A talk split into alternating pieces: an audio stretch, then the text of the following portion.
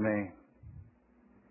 April 4th, 2010, special, special. We repeat the word special. First Fruits lecture designed specifically to be especially warm and fuzzy and seeker sensitive, visitor friendly, with hardly any physics or ranting by me. And that, I want you to notice I said hardly. Uh, reason is, is that I've become more aged and I've recognized that my ranting skills, my haranguing ability has eroded over time and so it's hard for me to do it anymore. So those of you who came today for the traditional cliffside vituperation, I must apologize in advance. You're never supposed to apologize in advance, but I'm going to because my decline is inevitable and I'm not able to get as fired up as I used to and throw things at the audience. And have I thrown things at the audience? Yes. How many of you have I hit? Never raise your hand. It identifies you as a target.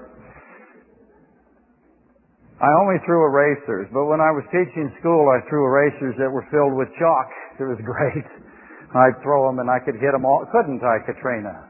Did I ever hit you? You were always so nice. But I hit all your friends, though, didn't I? Yes. And then they, the eraser like a bullet, bam in the forehead, chalk all over the place. And then what would they do? They'd bring the eraser back to me as great, and I'd reload it and throw it again. They never figured out that I only had one eraser, but they kept reloading the teacher. I'd even write it, do not reload the teacher, but they still did it. My favorite Anchorage, or I mean, uh, Grace Christian School story is uh, I'm the only one that's allowed in the class to drink the soda during the class. Jerry Williams, who grew up to be 6'5 and a U.S. Marine, um, decided that he would sneak a soda. And so I saw him with his soda. And I went over and grabbed it, and I thought it was empty. To this day, I shouldn't admit that, but I just went over and I just grabbed it off his desk and I threw it like that. Realizing at that instant that this is a full, complete soda. Not just a can, which I threw towards the direction of the of the uh, wastebasket in the corner, ooh, 35 feet away. So that's what I did. I it, wham. Don't drink sodas, realizing that it was going to hit the wall and explode. But it didn't. Where did it go? Right into the trash can. Just wham. Maybe the greatest shot ever. Anyway. Yes, there is. Jerry Williams, U.S. Marines, call him He'll tell you. He'll testify on my behalf. He's afraid of me still. Okay. So it goes without saying on this day, uh, there's certain subjects that must be addressed. And, as, and you heard Anna, because she belongs to me, say Ishtar, Easter, because Ishtar and Easter are interchangeable. We say Easter, but we really mean, it comes from the Babylonian, it really means uh, Ishtar. So uh, we have allowed Ishtar, Babylonian paganism, to come into um, our holy day here, which is a great shame because this is the first, uh, or the feast day of first fruits, Passover unleavened bread, first fruits. So this is the first fruits banquet or a first fruits dinner. It's a first fruits communion, but we call it Ishtar, sadly. And so when that happens, it also happens with uh, Christ Mass in December, but it, um, it's important to, to address it every year, and I, I have to because I'm expected to do it. It is expected. It should be expected. We do live in the age of the Laodicean church. If you're a really nice dispensationalist, you'll understand what that means. We're in the church age where Christ says uh, in Revelation 3:20 that I am on the outside of the church. I'm beating on the door. I am not in the church. I am on the outside of the church, and I am vomiting uh, Revelation 3.16. So Christ outside and he's vomiting. That makes perfect sense to me looking around at the church today. Check it out. Revelation 3.16 through 20. So no time in scripture is more dysfunctional, more biblically illiterate within the general church than probably today. Ishtar Easter. And we have our chickens and notice what we did. We put chocolate on the tables and little fake chicken eggs, but they're chocolate chicken eggs. That's a good thing. Because we've, what, we've learned what? What have we learned about chocolate in the last couple of days? Chocolate is what? It is good. It is good. Eat chocolate. No heart attacks, no strokes. You're smarter, you're more attractive. Eat more chocolate. So we decided we'd help you out today. So But we have our chickens and our fertility bunnies, and that of course fits with the fertility Babylonian pagan tradition of Ishtar because that's what Ishtar was, was a fertility uh, festival, and, and we incorporated it in complete and total ignorance into the society, thinking that it was cute and funny. But uh, surely as I, I recognize that God must weep over what we have done to his feast day of first fruits. I, he must just be, well, he's omniscient, he's not stunned, but weep, I think, sad is what I would expect. He says of Israel eventually, because he gave the feast days to Israel, and he says to them, I hate what you have done to my feast days. I imagine he thinks the same thing for what we have done with first fruits resurrection, calling it Ishtar. It's saturated. We have saturated it, the church has, with filth and drivel and of his seven feast days, the feasts of the Lord, Passover, unleavened bread, firstfruits, weeks, trumpets, atonements, tabernacles. You see, he, chooses, he preordains that he will die. He picks one of those feast days, and that is the day he's going to die. He picks another feast day. That is the day he's going to be buried and entombed for three days and three nights. And then he picks a third feast day, and that is the day that he would be resurrected. He sacrifices himself on Passover. He's on, entombed on unleavened bread, and he resurrects on first fruits. Before God, Revelation 13:8, before God creates space, matter, energy, and time, which is the created order. Before the created order, his plan is to die on Passover and tomb on unleavened bread and rise on first fruits. So before he makes anything, before he makes time, that plan is in place, Revelation 13:8. Jesus Christ, God in the flesh, the invisible of God made visible, or God manifested, animated, if you will, so that we could see Him. The invisible made visible follows exactly to the second, to the minute, to the hour, to the day, to the week, the exact pattern that He reveals in Exodus and with Jonah. He gave this pattern of his crucifixion week to the Jews as he drew them out of Israel. And he gave it also with Jonah. It's called the Passover prophecy and the sign of Jonah. And just a little tiny itsy bitsy effort. Doesn't take much. Little itty bitty here. That much effort. Can you see how much effort? Oh, that's way too much effort. There. That's all the effort a Christian is required. Every Christian, all you need is that much effort and you could notice the relationship between the week of the Jewish exodus from Egypt and the crucifixion week of Christ because they are identical. They're identical. The pattern, the template is the same. So what does that mean about the Friday crucifixion? I know I'm skipping a lot of stuff. There's no Friday crucifixion. There's no Good Friday. Instead, there's Happy Burial Spice Making Day. That's what they did on Friday, you see, because there's so many Sabbaths in that week, they were literally frozen. The only thing, the only day they had where they could do any work was Friday.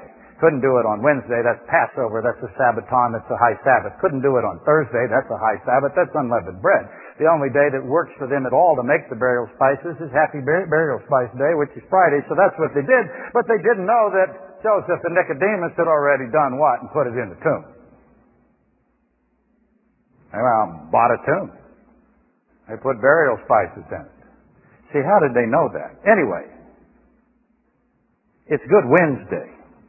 Jonah died on Wednesday. Christ died on Wednesday. Israel killed the Passover lamb on the 14th of the first month if you have the religious calendar, the seventh month if you have the civil calendar, and they cut the throat at 3 o'clock p.m., the exact hour that Christ died on Wednesday. And they left for the Red Sea, Israel did, on Thursday. How many of them were there? Two and a half million of them. How long does it take? Two and a half million goats, chickens, and women and carts and kids. All they need is diaper changes every 15 seconds. How long does it take two and a half million people to come out of Egypt and travel and cross the Red Sea? How long? That's a lot of people. It takes three days and three nights. Israel killed the Passover lamb on Wednesday, 3 p.m. Firstborn of all of Egypt was dead when the angel of death, the angel By the way, that's an interesting thing because the angel is always Jesus Christ. They left for the Red Sea on Thursday. The next day, everybody was glad to see them go. And they crossed over on Sunday, which happened to be first fruits, three days and three nights. So, if you think, by the way, Jonah was sitting at a desk with a flashlight doing crossword puzzles in the belly of a fish, he's dead. And he's dead for how long? Three days and three nights. And if you think the nation of Israel, two million plus, could travel to the Red Sea from Egypt eh, with the Friday crucifixion position, you got them moving all that way in about 24 to 25, 28 hours. Good luck with that. I taught school. You couldn't get everybody out to recess.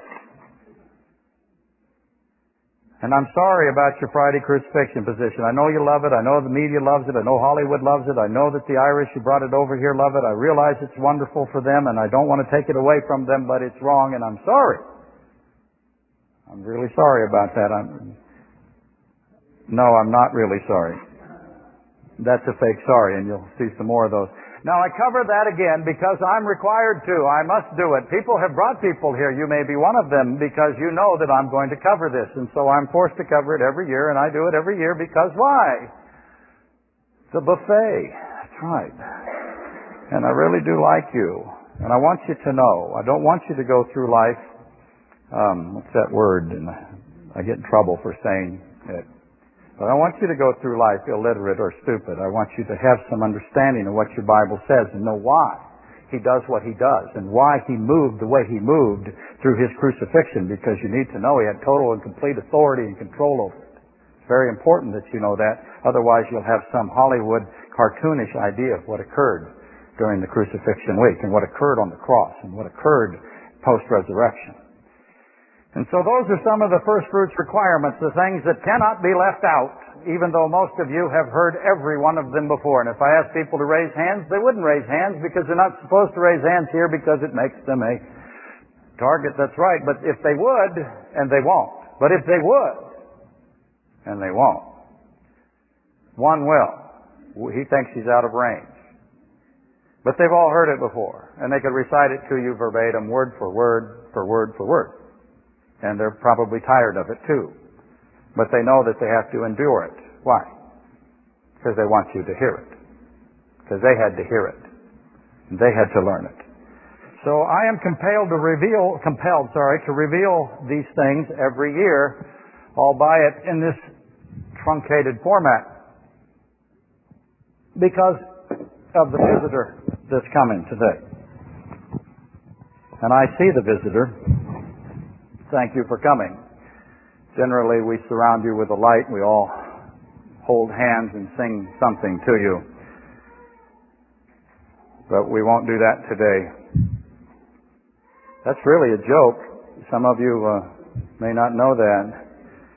I did. I had one guy I said that joke that I just said today. I'll be done in about, oh, maybe three hours. And he got up and left, and I'll never forget him. I would both thought that was very funny and very sad simultaneously. And, and he's given me one joke that I use every six months, no matter what. In any event, if you would like to hear the entire debate, and I know some of you may, see me afterwards. It only takes 16, 17 hours for me to explain it to you. Tops, am I willing to do it? Yes. Can you buy the CD? If we could figure out which one it is, yes. Because there's many of them. So what else is within the parameters of the essential Ishtar subjects well, obviously death. This is the how and the what of death and the why of death. This is how death happens, why death happens, what happens at death. That's what's going on.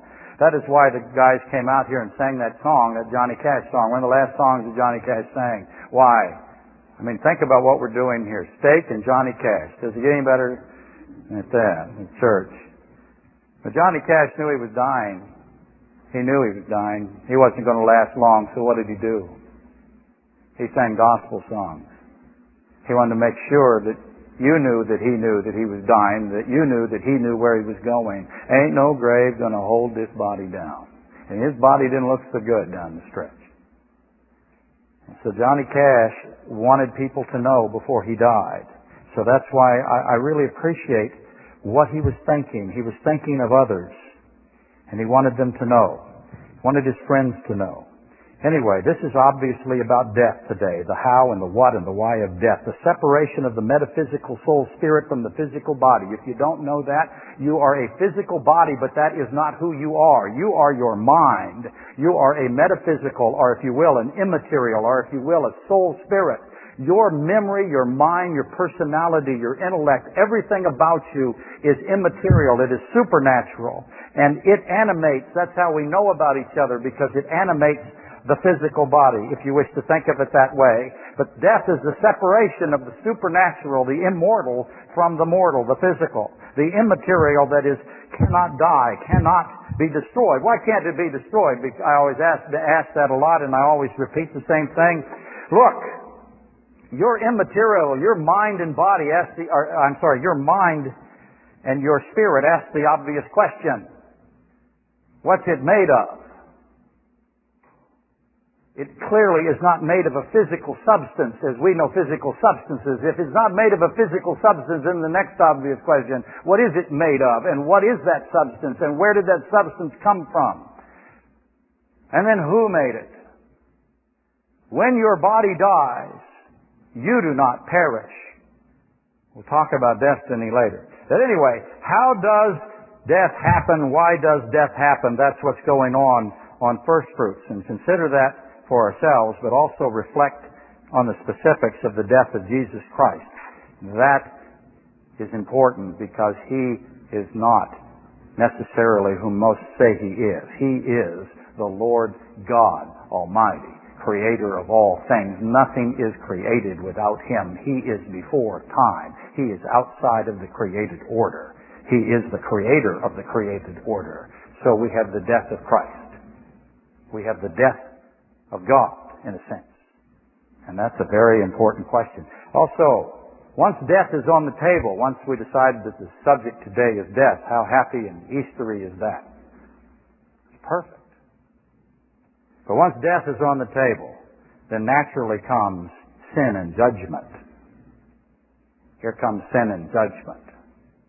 And once sin and judgment is on the table, then again, nefesh kaya, which is Hebrew for living soul, or what you would call immortality. Here comes immortality. Here comes now the destiny, the destination. You are immortal. What is at risk? What is at stake is where are you going to be after you die? You are going to be after you die. Where are you going to be after you die? That is the Easter service. And now, once that question comes, you realize that sin results in death and death sends us to judgment or to trial. And now we have to find out, do we owe the penalty or not? And if we don't owe the penalty, why don't we owe the penalty? Did the penalty get waived or did somebody pay the penalty? That's what Easter's about. Sorry. First fruits. I'm really sorry this time.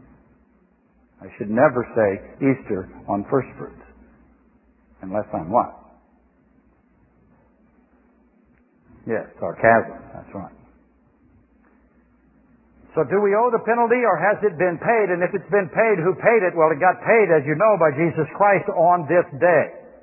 Actually resurrected on this day. He paid it on Passover. And if so, why does God pay it? What's in it for God to pay it? And there, there now we come to blood. Because His blood is the price uh, as the covering for sin. So, as an obvious question that Jeffy asked, are we covered? Or do we stand before the judge after we die naked? Do we have a garment that he will accept, which is the covering in blood, or do we have no garment, or our own garment, or the wrong garment? Which garment do we have? It'd be a good idea to have the right garment and to know what garment that is. And then at least when you stand before him, you will stand before him with a position. You will say, I rejected your garment. Good luck with that. Or I took your garment. Why do, why is there any actually that are not condemned? Why do any live? That's an important question. And by the way, when I say live, I, I mean it as God defines it because He means it as eternity with Him. Why does anybody live? Why don't we all just perish? And that's where the people who believe that we are simply a physical form and that when we die, our mind dies and we cease to exist. Who wants to believe that? Cessation of existence.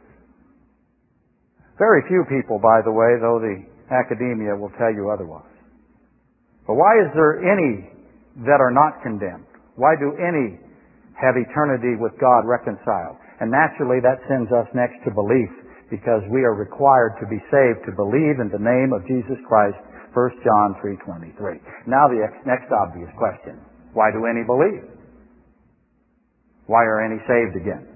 So all the aforementioned are usually included in the typical cliffside first fruits rant and rave that we call a lecture, along with entropy, which is the second law of thermodynamics, and supernova remnants.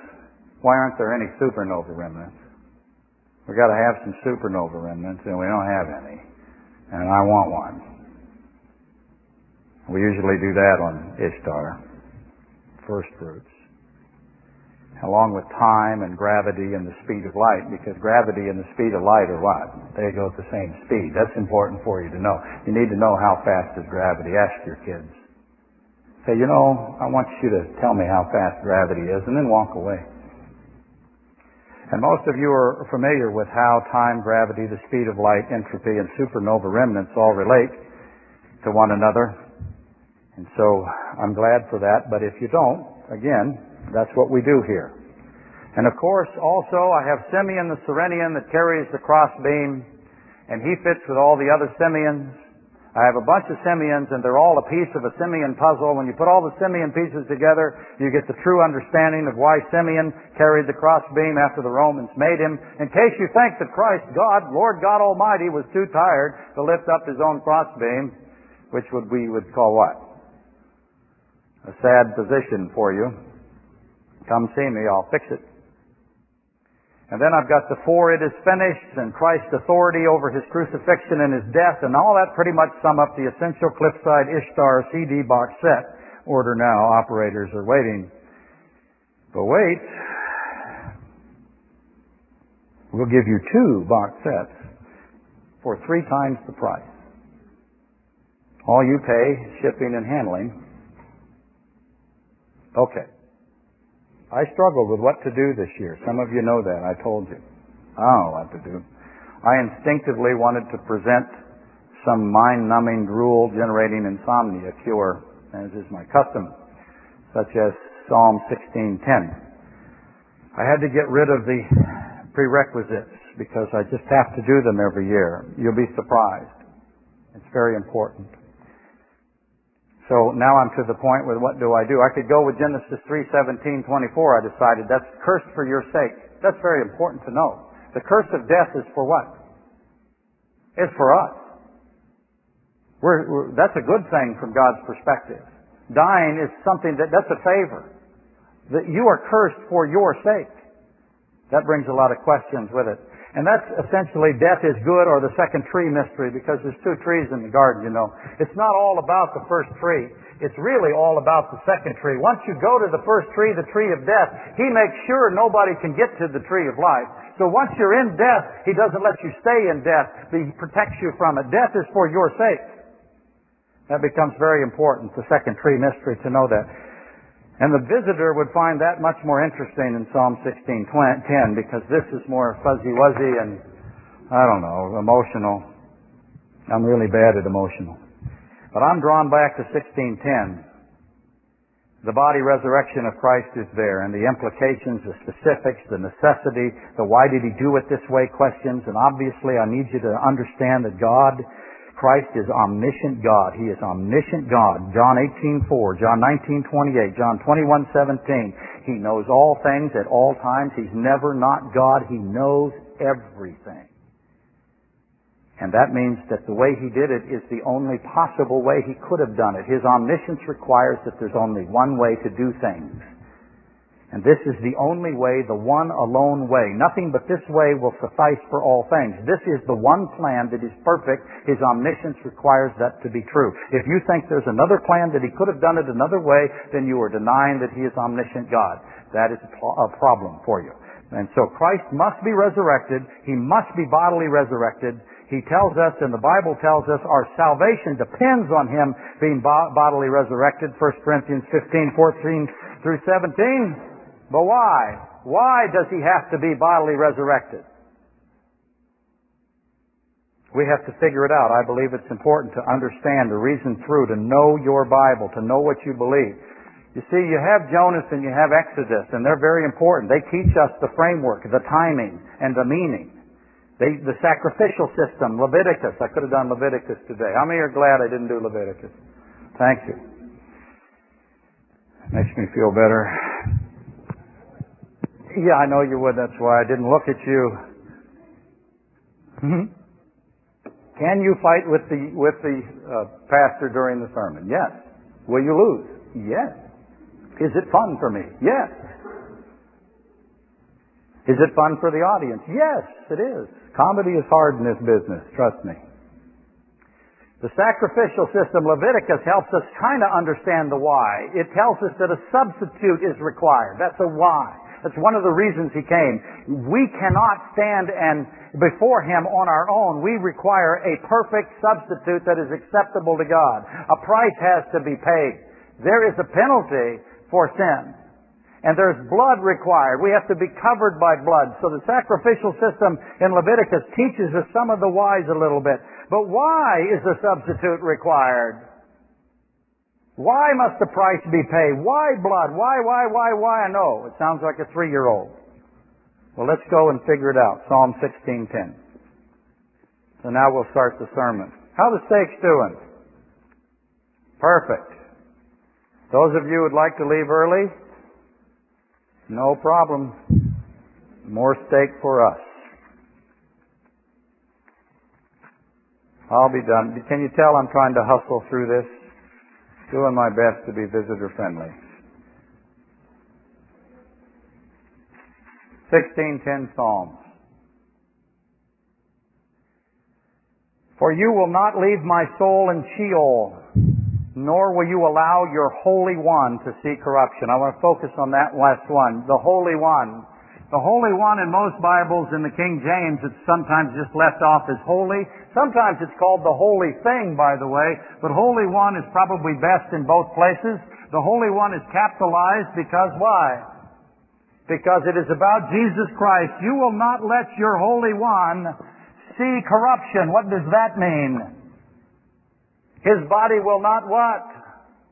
His body will not see corruption. His body will not decay no decay.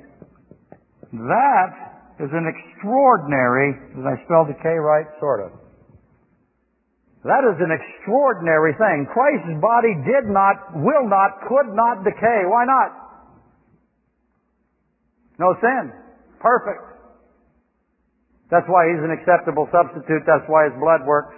That's why we do communion. Your blood, my blood, everybody's blood in here, trust me, we're all sinful. We're all dying. I am obviously dying. You should see pictures of me from a few weeks ago. How good I looked then. But I'm obviously dying in front of you, decaying. I need blood. I need a new, I need new flesh. I need new blood. That's what communion is. It's a symbol of taking the perfect living blood, infinite blood of Christ, the perfect living flesh, infinite flesh of Christ, putting it inside of us. It is a medical procedure. We need a transfusion, if you will. Christ's body did not decay. He had death, but he did not have corruption. Then comes the sign of Jonah. What's the sign of Jonah? 72 hours, three days, three nights he laid in tomb. No decay for three days, three nights while he was in the tomb. Obvious question, why three days? Why not 50 days? Why not five days? It's important to God that it be three days. Three days. Did he have to hurry back or it would corrupt? Duh. Wasn't going to corrupt. Still be there. That means some really important questions. Now I want you to, I want to throw in cursed for your sake now. Let me read that to you, Genesis 3.17. See, Adam got a kind of a different deal. It's important to know that I have two Adams. I have the first Adam who did not go to the second tree. That is an extraordinary decision by him. So I have the first Adam who is not deceived by Satan. He is not deceived ever by Satan. It says so in Timothy. The first Adam, however, doesn't go to the first tree, but his body does decay into death, where the second Adam's body does not decay. So I have two Adams. Christ is called the second Adam because of what's called federal headship. Again, we'll sell you the CD. But I want to throw in Genesis 3.17 for you right fast here. Ready? Here we go. Cursed is the ground for your sake, and the toil you shall eat of it all the days of your life. Both thorns and thistles it shall bring forth for you, and you shall eat the herb of the field, in the sweat of your face you shall eat bread till you return to the ground, for out of it you were taken, for dust you are, and to dust you shall return. The first Adam would decay. The first Adam would go to dust. We decay, we will go to dust. The second Adam, body does not decay. That's a big deal. And some of you might have noticed that when you combine Psalm 16 with Genesis 3, that that is a great combination because it's going to start us on a long journey slogging through deep mud, deep thick mud. It's a long trip to get through it. Think concrete. As you walk your way through it, it's really tough, cementuous. Because 1610, when you start finding out that he's talking about the Holy One, then you also immediately, he's talking about the Holy One in death, right? The Bible also talks about the Holy One in birth. Now, I would expect that. Actually, I call it the Holy Thing uh, because I think that translation works the best. But I would expect that, right? Because the death of Christ is an extraordinary mystery, and the, um, the birth of Christ is called the first mystery of the eleven mysteries. It is called the mystery of godliness. It's incomprehensible. And it makes perfect sense that his, see, God becomes man, infinite God puts on humanity and becomes man. That's incomprehensible. Can't be described, can't be even understood in any great uh, level, and the Bible calls it the holy thing, Luke 135 in the King James, where the King James gets it right once again. Okay? So I have an incomprehensible birth, and now as you can see, because of 1610 Psalms, a body that doesn't decay, I am beginning to show you that we have an incomprehensible death. I want you to know that. By the way, did he have an incomprehensible life? Yes, he did. Incomprehensible birth, incomprehensible, undescribable death, and a life the same. God walking amongst, dwelling with man. So put the connection to Adam, put the connection to his birth. The first of the mysteries, the mystery of godliness, 1 Timothy 3.16. So his death, likewise, unfathomable. So let's ask the question so you can understand why I say that. How does a sinless body die? How does it die? How do I kill a sinless body? It doesn't die on its own. Can I kill a sinless body? What's the answer? Can I kill a sinless body? Everybody who thinks no, keep your hands down. All of you who think yes, keep your hands down. What's the answer? No, you can't kill a sinless body. So how does a sinless body die? How does God die? This is sort of, notice I said sort of, solved for us in Luke 23:46 and John 19:30. How does a sinless body die? He has to do it. He has to give up his own spirit. He has to give up his own life. His life cannot be taken from him by a puny little tiny human being. His life must be given by him. So start putting the pieces together. Death for the first Adam, death for us, is for our sake. Why is it for our sake?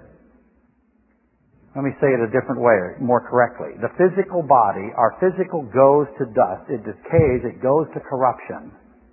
And that's for our sake. That's for our benefit. That is a good thing that it does that. So obviously, if it didn't do that, the inverse would have to be true. If it is true that it is best, it is good, it is for our sake to die, then it must, the inverse, the converse must also be true. That if we didn't die, that would be what? That would be horrible. That would be evil. That would be maximum wickedness. We have to die because what are we doing? We are progressing towards wickedness. And He stops us. That's what the second tree is all about. He is in wickedness and his wickedness is progressing and he stops him from going to the tree to live forever in wickedness. Stops it. Death for our sake. Now, the body of Christ does not go to corruption. Ours does. Body of Christ does not. And the body, the death of Christ is also for our benefit. That's a secondary benefit. It's really for His glory. It glorifies Him, but it results in our salvation. So both die. One goes to corruption, one does not go to corruption. Both are for our sake. Both deaths.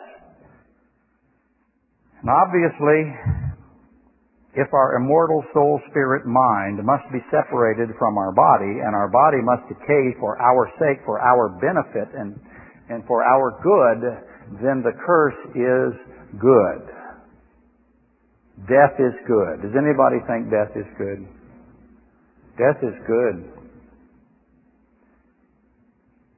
God put it there because He had to. Put it there for sin.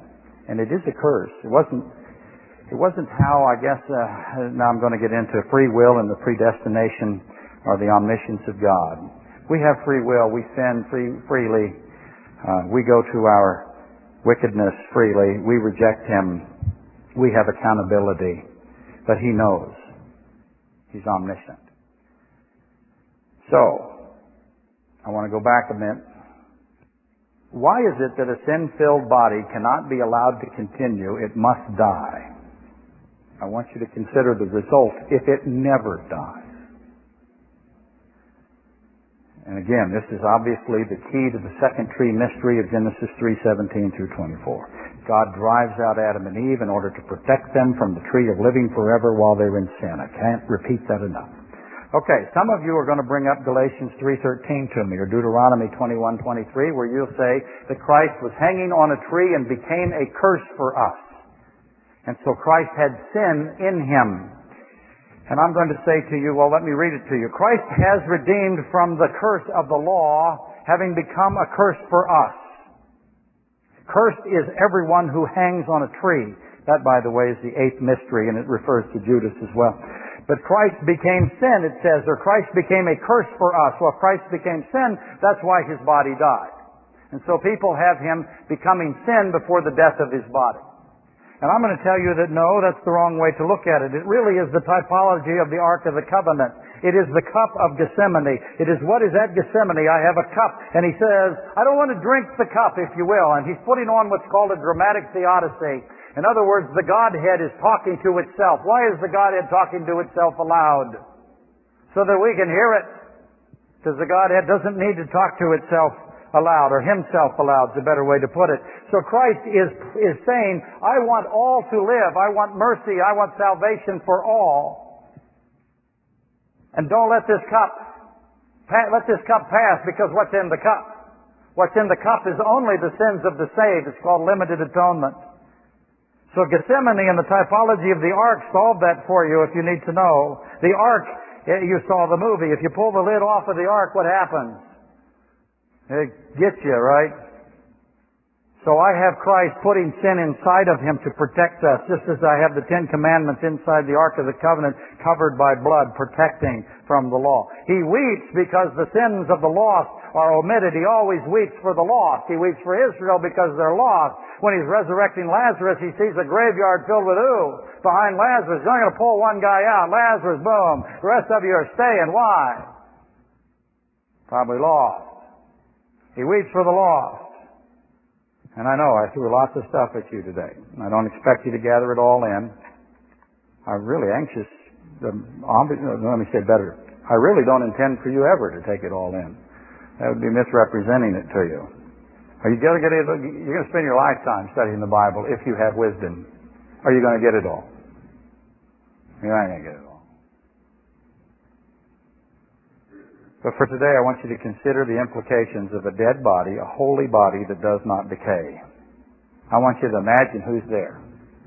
I want you to imagine who's there. Who's there? Who, who takes the dead body down? Nicodemus and Joseph.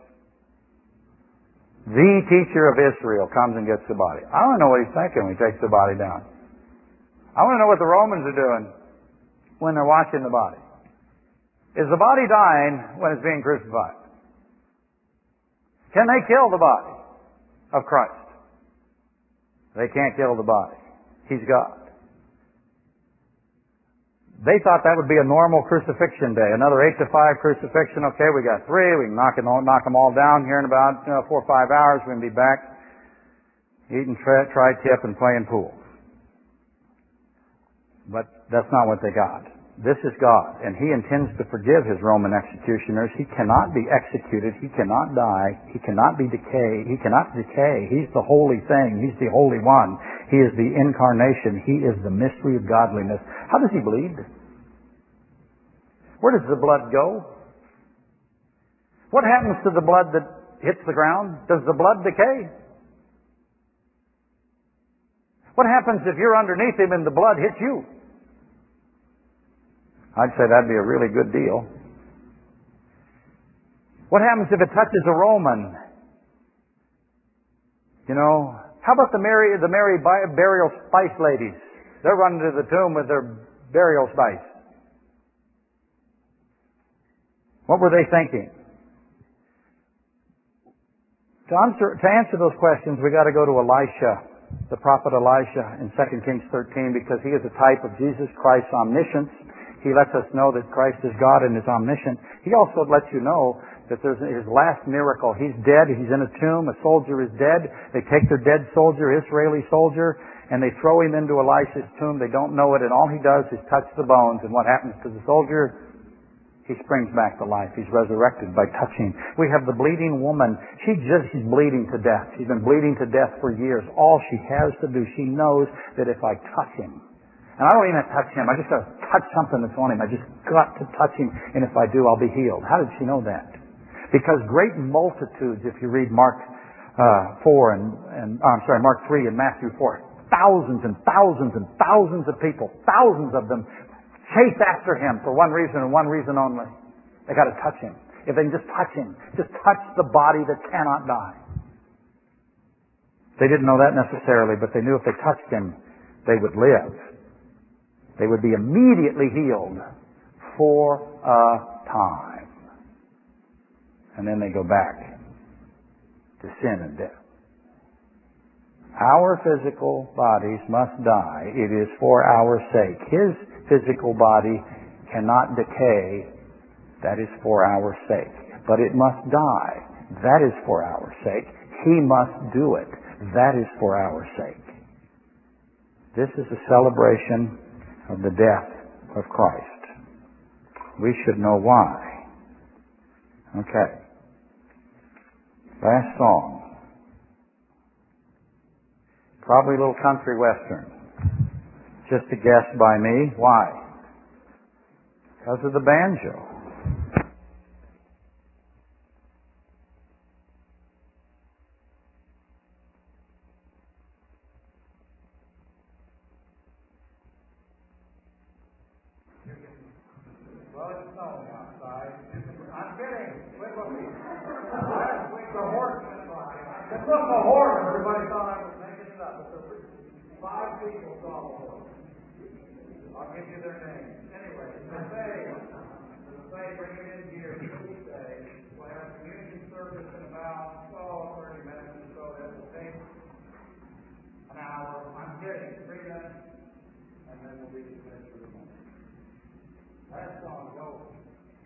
By his wounds, page 20. Sorry, not really. What? But I just know there's two songs, right? There's two, three. We're going to stand through all of them. I think there's three. Okay.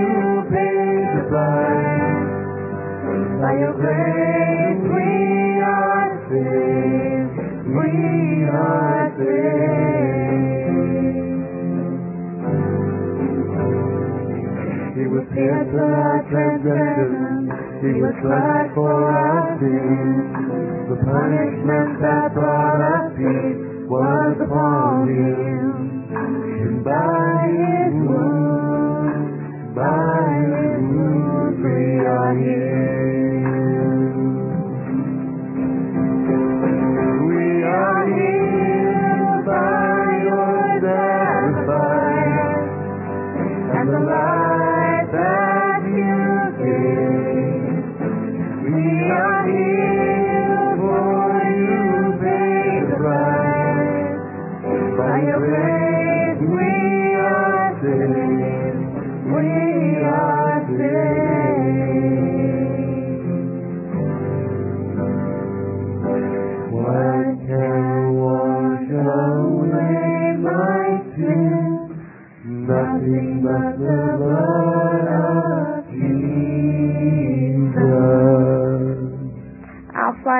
2024.